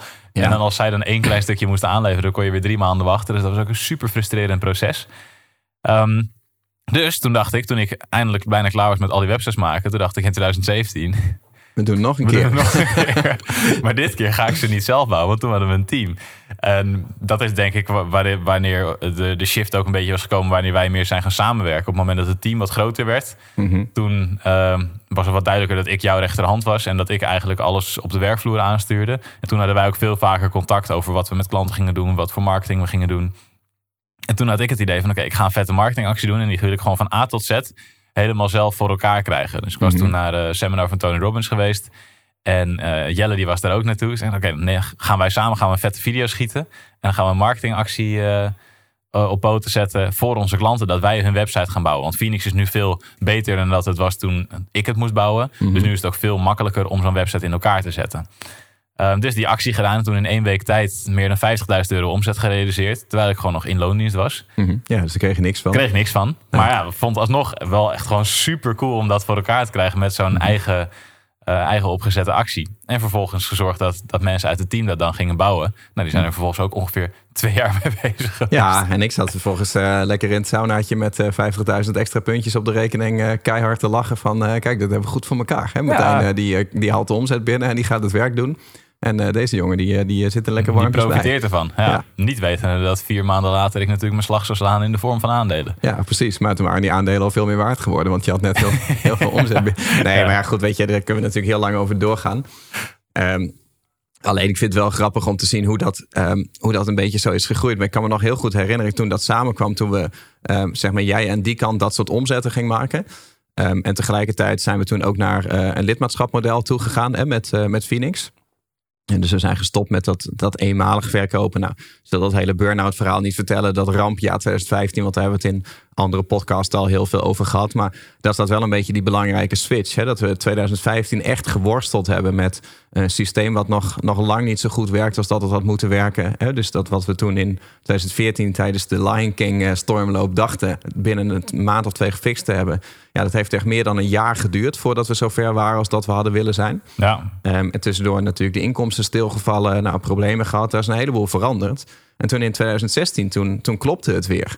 He, toen, um, uh, toen begonnen we flink weer omzet te maken met die, met die abonnementen. Jij begon die montageservices te verkopen. We hebben toen ook uh, de hamsteractie voor het eerst gedaan. Zo zeiden we tegen bestaande klanten van... nou, hey, jullie, um, jullie hebben al een Phoenix-site. En normaal gesproken, als je nu een tweede Phoenix-site zou willen... dan moet je daar gewoon een reguliere prijs voor betalen. Dus tweehonderd euro per maand. Uh, maar we hebben ze toen aangeboden van... je kan nu eenmalig een extra website kopen. Dan betaal je een bedrag, maar dan heb je die licentie heb je voor het leven... En dat was voor ons was dat gewoon een makkelijke manier... omdat we eigenlijk omzettechnisch slecht zaten. Um, ja, en website-licenties kosten ons niet zoveel. Ja, er komt wat extra support bij kijken. Maar ja, het blijft dezelfde klant. Hè? Dus als je weet hoe het ene systeem werkt... dan weet je ook hoe de tweede keer het systeem werkt. Um, dat we daar toen een mooie prijs op hadden gezet. En ja, toen roeiden we ineens iets van tweehonderdduizend euro binnen... in, uh, in één lancering, in een week tijd of zo. Terwijl we gehoopt hadden om die hele maand... volgens mij honderdduizend euro klopt. Te verdienen. Ja. En uh, toen had ik zoiets... Ik zat toen op een gegeven moment op de fiets... en denk ja, dat, eindelijk klopt het weer. En ik was zo blij dat, dat de business weer liep. En we hadden een team van inmiddels uh, acht mensen volgens mij. Um, toen zoiets had van ja, dan moeten we nu iets cools gaan doen. Um, en ja, wat, wat kan je dan doen? Hè? Ga je mensen dan bijvoorbeeld een financiële bonus geven? Dat was het eerste waar ik aan dacht. Van, denk, ja, dan, dan gaan we het geld verdelen. Maar ik denk ja, een financiële incentive aan je team geven... ja, dat, dat is heel leuk... Maar dat, dat zijn ze meestal een week later zijn ze dat alweer vergeten. He, of dan, um, dan heb je het geld alweer uitgegeven... of dan ga je weer terug naar de orde van de dag. En als je echt iets wil doen en je wil iets neerzetten met je bedrijf... dan uh, moet je iemand eigenlijk een ervaring geven. En ik wilde eigenlijk heel graag nog een keer weer naar Californië. Daar was ik al een paar keer geweest... maar ik wilde nog graag eens naar Silicon Valley toe. En ik dacht, ja, nu hebben we een team van acht mensen. Nu kan dat nog, zeg maar. Mm-hmm. En uh, ja, toen zijn we tien dagen met z'n allen daar naartoe gegaan... Uh, ik weet nog dat ik dat hier ging pitchen aan de groep. Van nou, ik heb een cadeautje voor jullie. Ja, en, en jullie moeten, een PowerPoint had je jullie gemaakt. Moet, ja, jullie moeten raden wat het is. En dan kwam er eerst kwam er dan uh, uh, een vrouw voorbij met bloemen in haar, in haar haar. Van, uh, dat, dat, dat liedje van Going to San Francisco, where people have flowers in their hair. Is het volgens mij zoiets? Nou, die viel niet. Nee, niemand kende ken, dat ken nummer. nummer ik denk, nou, oké, okay, San Francisco dan. Nou, dan kwamen er nog andere dingen voorbij. Volgens mij nog iets van siliconen ingeplakt vanwege Silicon Valley. Maar het, het viel niet. Op een gegeven moment liet ik dan een foto van de stad zien. En op een gegeven moment, mensen wisten het wel dat het Californië was. Maar, maar niemand durfde, durfde het te durfde, zeggen. Je durfde niet te zeggen, ja, dit, dit kan het haast niet zijn, weet je wel. Nee, nee. En dat was het uiteindelijk wel. Van nou, hè, met z'n allen daar naartoe. Alles wordt voor je betaald. Uh, zowel de vlucht als uh, de hotels, als uh, alle eten en alle uitgaan. Dat gaan we gewoon met z'n, met z'n achten. Of maar met z'n tienen. Nou, wij gingen met z'n tienen erheen. Met z'n tienen zijn ja. we naartoe. Gaan ze met z'n tienen tien dagen naar Californië. Was uh, financieel een behoorlijke aderlating. Maar dat is echt, denk ik, als je mij echt om een hoogtepunt zou vragen, zijn er heel veel. Maar dit was wel echt de, de, de periode in de hele I M U waar ik me echt het gelukkigst heb gevoeld toen we daar waren. Als we gewoon in de auto zaten met elkaar en we hadden lekker muziekje aan. En we waren onderweg bijvoorbeeld van San Francisco naar L A zijn we gereden volgens mij. Of ja. andersom, nee, van, van San Fran ja. naar L A. Ja, dat, dat zijn wel echt de momenten dat je om je heen kijkt. En dan zie je mensen die ooit bij je hebben gesolliciteerd. Waar je dan in, waar je goede vrienden mee bent geworden. Er wordt over de business gepraat, maar ook over hele andere dingen. Er was een hele persoonlijke, vriendschappelijke sfeer ingekomen. Ja. Toen dacht ik weer van ja, maar nu, nu gaat het echt iets worden. Ja, en dan reden we ook nog door Silicon Valley heen... waar je dan die, die inspiratie krijgt natuurlijk. Ja, ja het was, was, was, was echt een magische tiendaagse. Ook belachelijk veel kilometers afgelegd toen. Maar inderdaad zoveel uren met elkaar in de auto gespendeerd. Ik denk dat het, als we het nog niet naar elkaar toe waren gegroeid... dat dat daar wel is gebeurd toen. Klopt. Ja, echt, maar ook uh, gewoon van, van, van even een goedkope hostel langs de weg, zeg maar. Waar je um, eigenlijk niks wilde aanraken. Nee, um, Mandalay Bay in, uh, in Las Vegas. Ja, waar later nog die schietpartij is uh, geweest. Ja. Een groot hotel met een privéstrand erbij. Tot die, uh, die zieke mansion die we boven op een berg in Hollywood hadden. Waar ja. je gewoon heel L A kon zien. En dat was, uh, ja, dan... Maar dan, kijk, dat, dat kan natuurlijk... Je kan dat zien als dat extravagante en... Ik vind het altijd een beetje jammer dat je dat heel veel ziet bij die, uh, bij die, bij die goeroes. Hè? Dus het is mensen die huren dan even zo'n villaatje. Of ze gaan ervoor staan terwijl het helemaal niet van hun is. Of ze zien een mooie auto en dan gaan ze daarvoor staan. En dan gaan ze een verhaal vertellen. En dat doen ze dan op video. En dat doen ze dan om klanten mee te krijgen. Terwijl ik denk van ja, weet je, als je dat gaat doen... Je kan het wel filmen, je kan het wel delen. Maar ga dat nou niet zo naar voren brengen van... zie ons nou eens succesvol zijn en wil jij dit ook? Dan moet je ons product kopen. Ja, ik vind dat zo, dat is van, zo van dat kindercola ondernemen, weet je wel. Um, dat, dat, hoef je, dat hoef je er niet bij te zeggen. Hè? Dat kan je ook gewoon voelen. En de, en de eerste mensen met wie je dat eigenlijk die emotie over wil brengen... zijn niet per se je klanten. Uh, want je zegt eigenlijk tegen je klanten... kijk, van jullie geld hebben wij dit gedaan. Uh, wat ook heel raar is. Uh, maar je doet het meer met je team. Dat je gewoon met jonge mensen dat je iets prikkelt van... Uh, niet per se het gaat om geld en om succes, maar... Um, ja, ons, ons leven is maakbaar. In, de, in deze vorm in ieder geval. Ja. He, dus we kunnen zelf bepalen wat we doen. Uh, we kunnen het bedrijf creëren wat we willen hebben. En het is niet zo dat je ergens werkt en dat, um, ja, dat je gewoon van negen tot vijf verwacht wordt. En dat je één keer per jaar in een voortgangsgesprek te horen krijgt of je een uh, inflatiecorrectie op je salaris krijgt. Uh, en te horen krijgt wat je allemaal niet goed hebt gedaan. Maar dat je een open sfeer hebt waarin je gewoon een, echt een onderdeel van het bedrijf bent. Hè, waarin je mee kan denken en mee kan bouwen. Um, en gewoon aan kan geven wat, wat je tof vindt. En dat je weet dat er ook andere mensen zijn die ook met initiatieven komen. En sindsdien, we hebben natuurlijk zoveel reisjes gedaan. En, en er zijn zoveel toffe initiatieven. Uh, maar ja, sinds ik Californië toen heb gedaan, is er volgens mij niet echt meer iets uit mijn koker gekomen. He, sindsdien komt het allemaal een beetje uit het team. Ja, klopt. Of we beslissen het samen inderdaad. Ja, Oktoberfest was mijn idee. Oktoberfest was, was jouw idee. Hoogtepunt. Ja, dat was ook wel een hoogtepuntje. Ja. Ja. Ja. Beide. Ja. Beide bij elkaar. Ja, het mooie vond ik ook wel in die tweeduizend zestien trip. Toen was ik ook nog heel erg close met, uh, met onze klanten natuurlijk. Ja, toen uh, nog wel. Toen nog wel. Ja, nu, nu nog steeds wel. Maar ik spreek de klanten veel minder dan dat het supportteam dat nu doet. Ja. Ik denk de connectie die ik destijds met klanten had, dat is nu wat Maartje, Boris en Naomi met de klanten hebben. En Danielle. Mm-hmm. En dat vind ik ook superleuk om te zien dat klanten nu echt extreem diehard fan zijn van, van die mm-hmm. mensen. Zoals uh, sommige mensen in die periode uh, diehard fan van mij waren. Ik denk, ja, ja dat, ik, weet, ik weet hoe leuk dat is en hoe goed dat voelt. En wat voor fijne, uh, uh, fijne manier van werken dat ook is. Als je echt mensen zo blij maakt. Maar ik weet nog dat wij er in die mansion in L A zaten. Um, en we waren heel veel onderweg. En we dachten, nou, we gaan als we iedere keer op locatie zijn, dan gaan we eventjes werken. Dus dan gaan we eventjes urgente spoedjes gaan we oplossen. En we gaan urgente mails beantwoorden.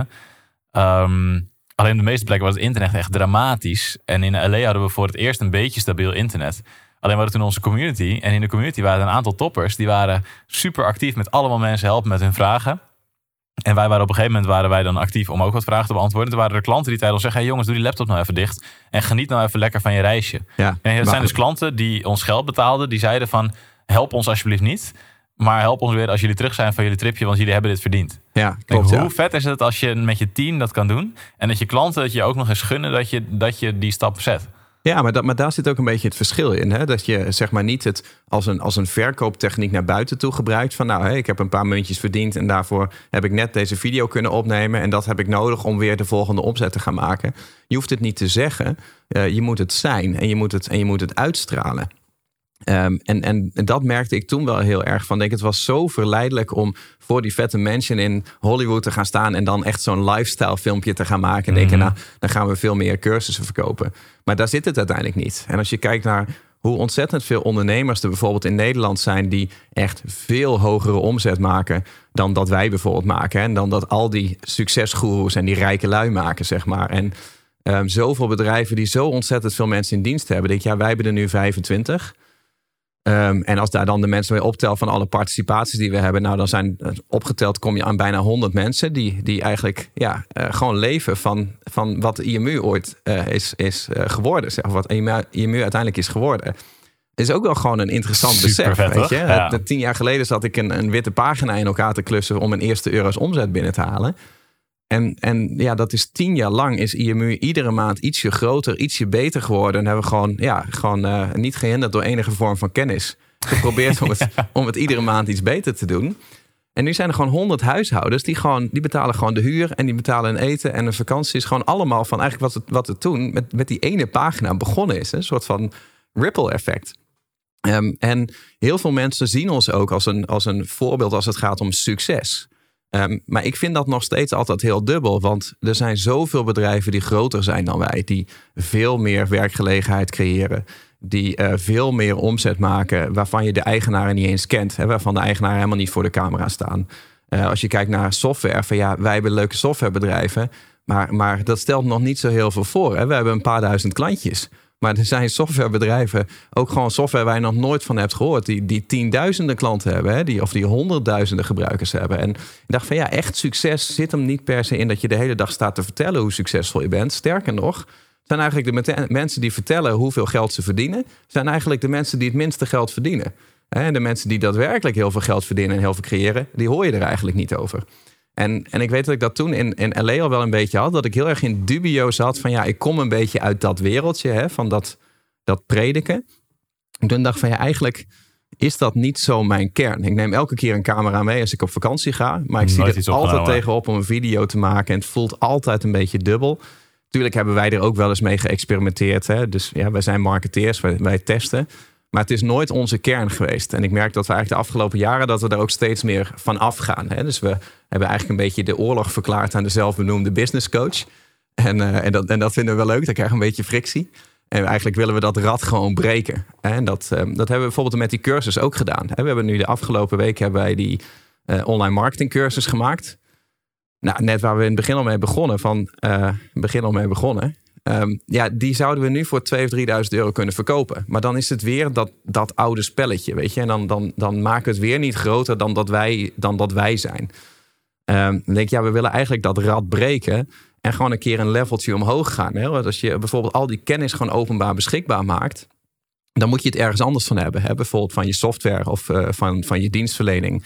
Um, dan moeten we het ook straks gaan hebben van de marketing die gedaan wordt. Door de mensen die hier in het marketingteam werken. In plaats van dat we een bedrijf hebben wat gewoon alleen maar door ons twee als influencers is gebouwd. Want als we dat altijd blijven doen. Ja, dan, dan, dan gaan we nooit naar die next level komen. En klopt. Dat vind ik wel fijn nu op, op, eigenlijk op die grens van tien jaar. Ik denk, ja, ik wil nou niet nog tien jaar hetzelfde gaan doen. Maar ik vind het fijn dat we nu eigenlijk die volgende stap aan het maken zijn. Ja, klopt. En ik denk dat, dat een van de andere hoogtepunten nog om te delen... daarbij het boek wel is geweest. Mm-hmm. Want dat is, hè, we hebben het altijd gehad over dat we meer impact willen maken. En je zei net dat er honderd huishoudens soort van door de I M U gecreëerd zijn... nu die, die hun uh, dingetjes kunnen betalen. Ik denk dat het ondertussen wel een paar duizend zijn. Misschien wel tienduizenden. Als je kijkt naar... Mm, indirect, de, ja. in, indirect inderdaad. Want dit zijn mensen die direct bij een van onze bedrijven in dienst zijn. Maar je hebt natuurlijk ook de klanten die met onze tools werken... Uh, waarvan sommigen een volledig bedrijf hebben kunnen bouwen... die weer andere mensen in dienst hebben, die freelancers betalen. Dus er werd een mini-economie gecreëerd mini-economie in Nederland. Gecreëerd. Ik wacht ook nog een keer op een bedankbrief van Rutte.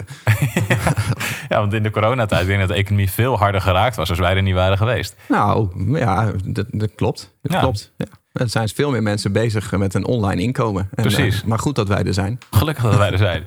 Mede door het boek. En, en het boek is voor het eerst. Want we hebben het dus over dat we veel mensen willen helpen. Veel impact willen maken. En dat doen we door onze kennis te delen en door onze tools. Alleen dat boek was voor het eerst dat we echt massa. Echt massa bereikten. Mm-hmm. Dat we in zo'n korte tijd vijftienduizend van die boeken verkochten. En nu zijn er twintigduizend verkocht. Terwijl hiervoor. Ja, we hebben een paar duizend klanten. Maar daar hebben we tien jaar over gedaan. Ja. Weet je wel. En dit was in een hele korte tijd. Dat we ineens twintigduizend mensen aanraakten. En dat was ook wel een realisatie die we natuurlijk hadden... toen wij het over de prijs van deze cursus hebben gehad. Want ik denk dat dat een van de dingen is... waar we het meest over gediscussieerd hebben. Van ja, wat wordt het nou? Want het, ja. is, het is de vetste cursus ooit. Dat ga je toch niet voor een tientje weggooien? Want nee, ja, je kan ook weggooien van... ook. Echt, ja. Ja, verkopen.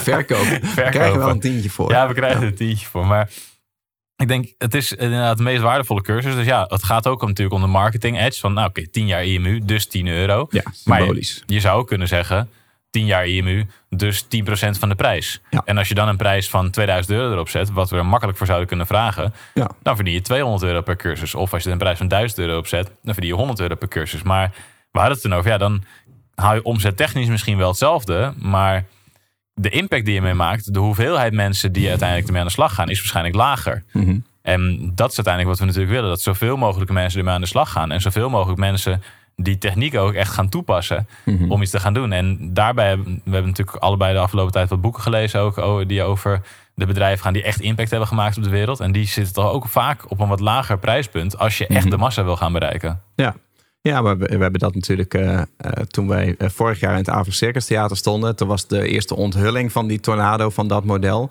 Toen hebben we dat natuurlijk ook aan de mensen meegegeven. Hè? Dat je als ondernemer een, een verantwoordelijkheid hebt. En niet alleen de verantwoordelijkheid over uh, jouw inkomen... en het inkomen van jou, um, jouw personeel en de mensen die voor jou werken.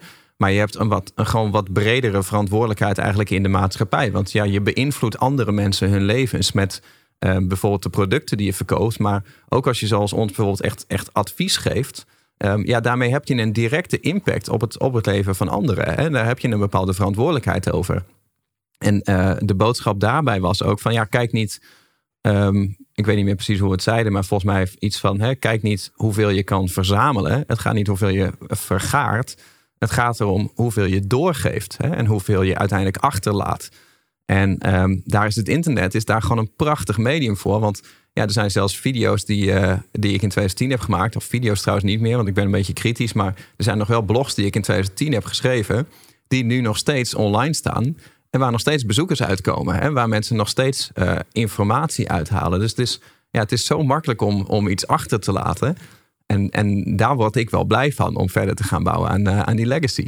Ja, en ik denk dat dat nog wel een van de dingen is die mij... Um... die bij mij wel zijn veranderd. Het eerst ging het gewoon van, nou, je wil zorgen dat je zelf een mooi leven opbouwt en dat je zelf meer geld gaat verdienen en tegelijkertijd dat je andere mensen helpt en inspireert. Maar als we kijken wat, wat het doorgeven uh, voor geluk eigenlijk realiseert, en jij hebt dat in, toen in twintig zestien, dat je dat echt bewust meemaakte. Daarvoor mm. deed je dat ook al. Alleen toen heb je dat zelf minder gerealiseerd volgens mij. Nou, er zat heel veel eigenbelang in. En laat het ook niet mooier maken dan dat het is. Hè. Wij, wij willen ook nog steeds geld verdienen. En wij willen ook nog steeds succesvol mm-hmm. worden. Wij, wij hebben echt wel eigen belangen. Tuurlijk. Uh, alleen het gaat niet meer alleen maar daarom. Nee, klopt. En, en twintig veertien was natuurlijk David Destiny wat je cadeau gaf aan het team. Wat oh, ook ja. een bizarre impact heeft gemaakt. Uh, waar we het ook wel eerder over gehad hebben. En dat was voor mij echt de eerste kennismaking met persoonlijke ontwikkeling. De deep dive. Maar dat heeft wel heel veel dingen voor mij uh, op persoonlijk niveau veranderd. Waardoor ik nu de persoon ben geworden die ik ben. Maar als je, als je kijkt naar het, naar het impact maken op de mensen.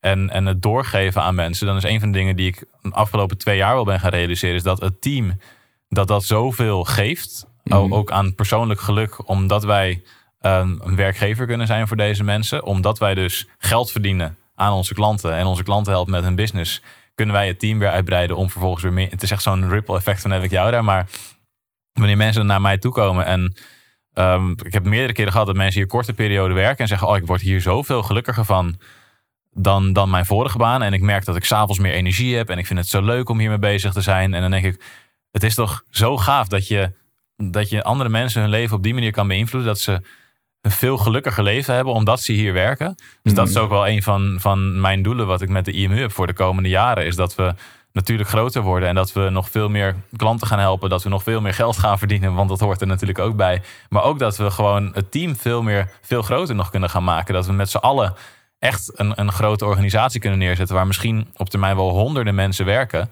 Um, met als doel dat we die cultuur nog steeds kunnen waarborgen. En dat we heel veel mensen gewoon een fijne werkplek kunnen geven. Dat is iets wat, wat ik in ieder geval voor me zie. Mm-hmm. Hoe we met de I M U nog een hele, hele grote impact kunnen maken. En dat is het enige nadeel van deze tijd. Is dan dat gekloot met die anderhalve meter uh, samenleving. Waar ik echt helemaal beu van ben. Mm-hmm. Omdat de, de cultuur is nog steeds heel leuk onderling. Maar je merkt wel dat het... dat het contact net iets minder is dan natuurlijk als je met z'n allen elke dag op kantoor bent aan het bouwen aan een volgende stap. Ja. Nou ja, een mooie quote die we volgens mij ook een keer in een andere podcast voorbij hebben laten komen. Uh, Culture eats strategy for breakfast. Is van Peter Drucker volgens mij. Dat hebben wij ook zo erg gemerkt. Hè? Het is gewoon de cultuur die het doet. En niet eens per se de strategie die wij hebben bepaald. Die strategie die, die volgt eigenlijk uh, als, als gevolg van, van de cultuur hier. En ja, corona is ook gewoon weer een uitdaging. En uh, uh, wordt tijd als dit langer gaat duren. Ja, dat wij daar ook slimmer over na gaan denken. Van hey, hoe we daarmee omgaan. Want, want niet alleen ons bedrijf verandert. Maar alle bedrijven veranderen. Hè? Als het gaat over uh, thuiswerken. En alle voordelen en alle nadelen die dat met zich meebrengt. En uh, ja, misschien uh, als er veel mensen naar dit soort video's kijken. Dat we daar dan weer... Uh, een rol in kunnen spelen in het, in het maatschappelijke debat. Maar dan ja. moeten er wel eerst nog veel meer mensen gaan kijken. Moeten er meer mensen gaan kijken. Ja, dus dan moet in ieder geval iedereen die nu kijkt... je moet even op het duimpje klikken. En je moet even een reactie achterlaten. Sowieso, als je nu nog kijkt, moet je dat wel even doen. Ja. Dit is onze langste marketing tot nu toe. We zitten nu ja. wel op één uur zeven. Ik heb wel een beetje een houten reet gekregen. Ook. Dus we moeten zo gaan, uh, gaan afronden. Maar ja, met tien jaar I M U is lang. En uh, dat was een beetje het onderwerp natuurlijk... van wat zijn nou de hoogte- en dieptepunten geweest... of wat is je bijgebleven? En ja, we hebben echt maar een, een, een fractie gepakt nu... nu, nu van hè, wat ons dan het meest is bijgebleven. Maar we hebben, we hebben het eigenlijk niet over marketingacties en salesacties en, en rare dingen nee, gehad. Dat jij in het Circus Theater zegt dat ik denk, oh ja, dat is eigenlijk ook al echt een van de hoogtepunten.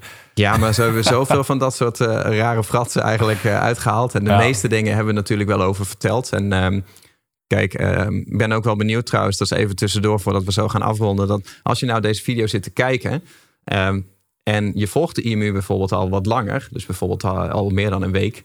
Of uh, al meer dan een jaar. Of misschien zelfs al wel tien jaar. En misschien was je er tien jaar geleden al wel bij. Ik weet dat er klanten zijn die echt letterlijk tien jaar geleden... in mijn allereerste productlancering... toen mijn winstmodel software hebben gekocht... en die nu tien jaar later nog steeds Phoenix gebruikers zijn... en nog steeds actief zijn in onze community. Dus misschien dat je zit te kijken. Maar laat onder deze video dan even een reactie achter met...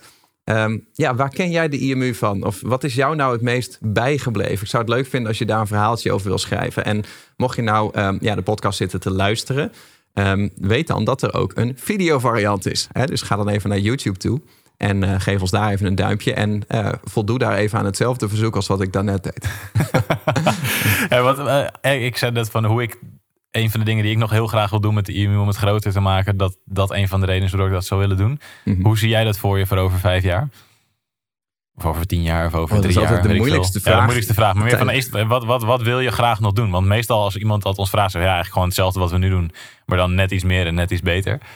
Ja, dat is ook altijd wel het idee geweest. Hè? En uh, nu wordt het, ik kom natuurlijk richting de pensioenleeftijd. Dus ja. uh, um, gaan straks gaan stoppen met werken natuurlijk en uh, rentenieren. Nee, ik zie mezelf nooit uh, stoppen. Want, want ik vind het prachtig wat ik doe. Alleen ik, ik zie het wel veranderen. En um, ik uh, hoop niet dat ik over tien jaar nog steeds hetzelfde doe als nu. Uh, zeg maar letterlijk. Mm-hmm. Uh, er zijn wel een aantal dingen waarvan ik denk van... nou, ik, ik hoop dat dat op een gegeven moment uh, wel stopt. Hè. Mailtje tikken om half één 's nachts.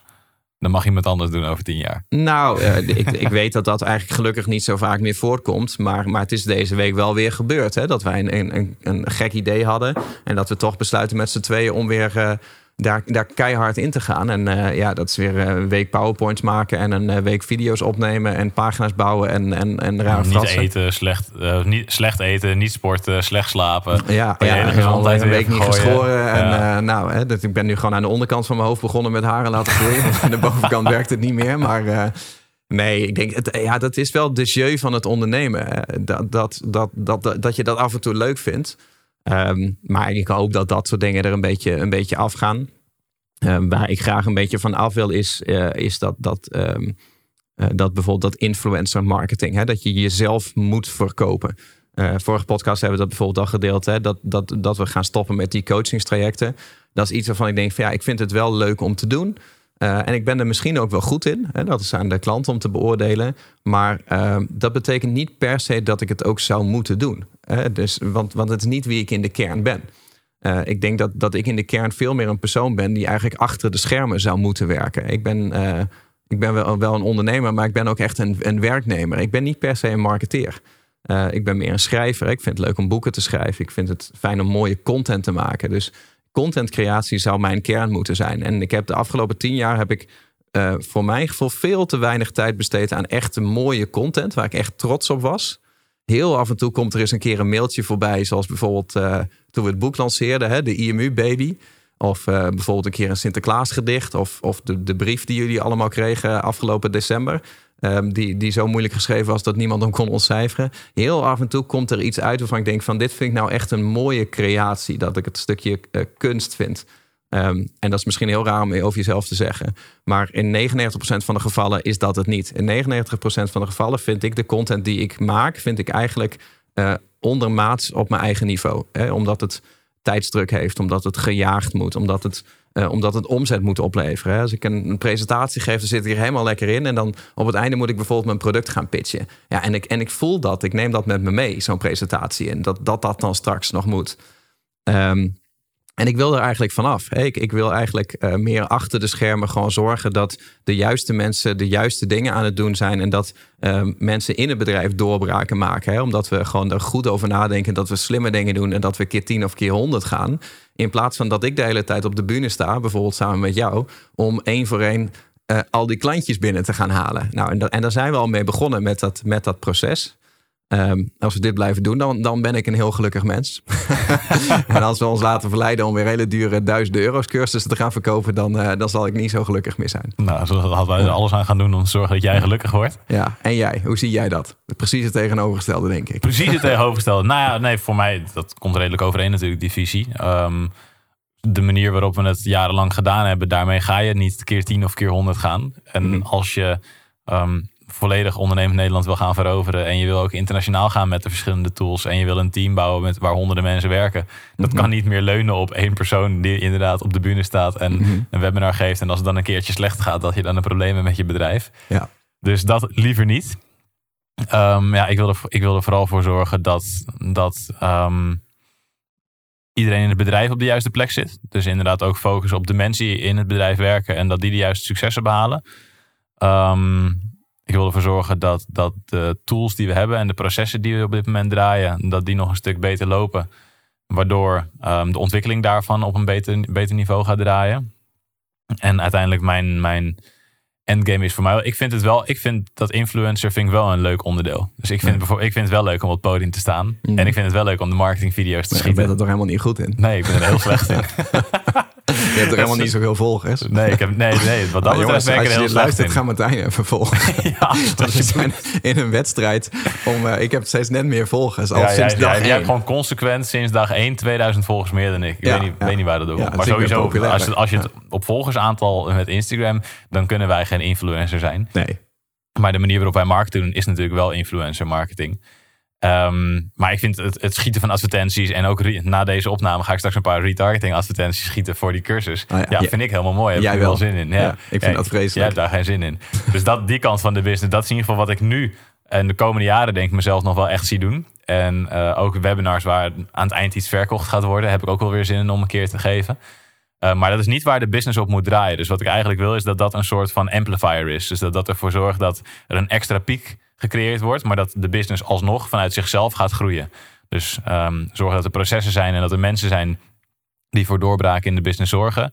En dat wanneer wij iets doen, of wanneer ik iets doe, dat dat ervoor zorgt dat er nog eens een extra boost in komt. Ja, dat is lastig hè, tijdens zo'n hele uitzending. Want ik, ik wissel ook de hele tijd een beetje tussen ik en tussen wij. Ja. Want ja, we hebben het samen gedaan, maar het is heel raar om vanuit de wij-vorm te praten als je een anekdote, anekdote vertelt. Maar dat ik is zo, dat is zo egocentrisch. Ik heb het allemaal gedaan. Ja, ja nee, ik heb het allemaal gedaan. Nee, wij ja, hebben het gedaan. Wij, wij hebben maar, het gedaan ja. maar dat is een beetje natuurlijk hè, over vijf jaar. Je weet ook niet of wij nog met z'n vijven... met z'n vijven, over vijf jaar, of met z'n tweeën. Mm-hmm. Of wij dan met z'n tweeën nog steeds het bedrijf runnen zoals we het nu runnen. Mm-hmm. Um, of dat het op een andere manier gaat lopen. Misschien hebben wij wel dikke bonje met elkaar. Zou over vijf jaar. Kunnen. Zou ja. heel goed kunnen, ja. ja. ja dan, dan, dan, zonder dat jij nu niet kan trainen.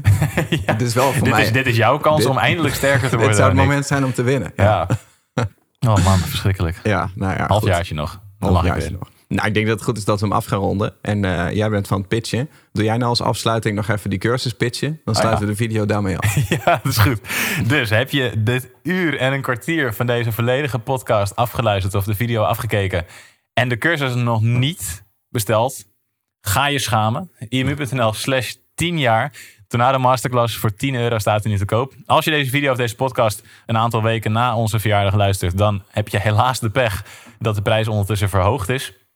Als je er op tijd bij bent, zou ik hem nu, uh, zou ik hem nu echt grijpen. De cursus is echt het allerbeste wat we ooit gemaakt hebben. En als je hem later bekijkt, ja, koop hem nog steeds. Want we gaan absoluut niet die prijs van tweeduizend euro hanteren. Of, al nog een betere keuze, word lid van de I M U. Want daar zit namelijk standaard bij je lidmaatschap in. Vond je van de pitch? Oh, nou ja, op een gegeven moment praat je een beetje vast. Ja. Normaal, als het een opname zou zijn, dan zou je hem nu opnieuw doen. Klopt. Ja. Maar, maar laat maar zo. Ik nee, denk dat het wel duidelijk is. Ja, je, okay. bent, je bent gewoon niet goed wijs als je hem niet koopt. Ja, daar houden. Komt het op neer. Ja. Dus koop die cursus. En als je nu nog steeds kijkt, zorg in ieder geval dat je een duimpje achterlaat en een reactie onder deze video. Ik ben heel erg benieuwd wat jij van deze hoogtepunten en dieptepunten hebt gevonden. Of je er inzicht uit hebt gehaald. En deel dus eventjes um, ja, hoe jij ons hebt leren kennen en wat jou is bijgebleven van de afgelopen tien jaar I M U. Podcast. Super tof dat je hebt geluisterd naar de I M U podcast. Ik hoop dat je dit waardevol vond en dat je er inzichten uit hebt kunnen halen voor jezelf en voor je eigen business. Vond je dit nou een waardevolle podcast, dan zouden Tony en ik het heel erg waarderen als je dat zou willen delen. Enerzijds door dat bijvoorbeeld te delen via je eigen Instagram of via je LinkedIn. Door een screenshot te maken van je telefoonscherm en ons daar even in te taggen. Maar wat we nog meer zouden waarderen is als je de tijd en moeite zou willen nemen om een review achter te laten. Werk je met een Apple-telefoon, dan kan je dat doen binnen je eigen podcast-app door daar een review te geven. Geef ons een x-aantal sterren met daarbij een korte motivatie wat je van onze podcast vindt. Zouden we echt enorm waarderen als je die tijd zou willen nemen.